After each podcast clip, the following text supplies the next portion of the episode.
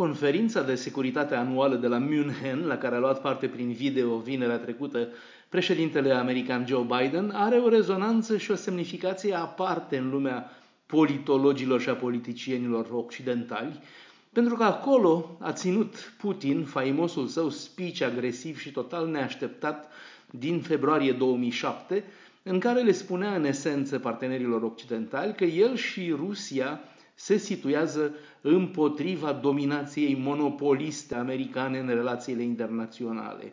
Sigur că o asemenea situație stimulează o cursă a înarmării, a spus atunci Putin.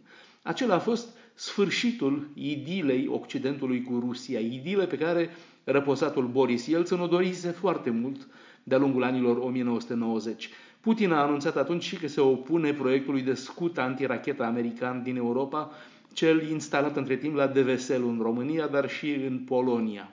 Pentru Biden, repararea relațiilor cu NATO e într-un fel mai dificilă decât repararea relațiilor cu Uniunea Europeană. Pe de o parte, Trump avea dreptate tehnic atunci când sublinia că unii aliați europeni din NATO nu își asumă obligația de a cheltui 2% din produsul intern brut pentru apărare. Aceasta e o decizie de care Biden nu se va atinge. Cei 2% din produsul intern brut sunt o decizie comună a tuturor celor 30 de țări din NATO. Secretarul general NATO Jens Stoltenberg a anunțat deja că va urma un summit NATO care se va ține în primăvară la Bruxelles și că acolo va trebui adoptată o poziție comună față de atitudinea din ce în ce mai agresivă a Chinei. În urmă cu un an scrisesem despre riscul unui război între Statele Unite și China, așa cum e văzut el de politologul Robert Kaplan.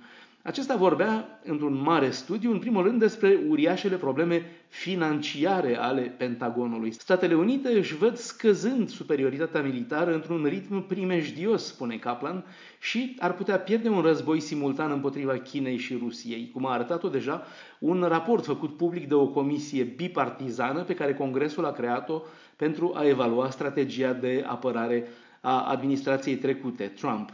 În opinia acelei comisii de 12 experți, China și Rusia caută să domine în regiunile lor și au capacitatea de a-și folosi puterea militară la nivel global, deoarece guvernelor autoritare urmăresc construirea unor dispozitive militare care vizează direct America.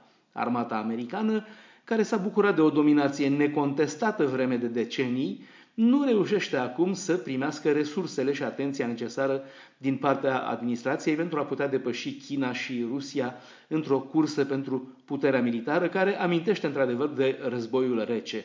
Robert Kaplan estima că China va căuta să împingă Statele Unite afară din Pacificul de Vest. Dar Statele Unite nu vor pleca de acolo pentru că se consideră pentru totdeauna o putere militară a Pacificului.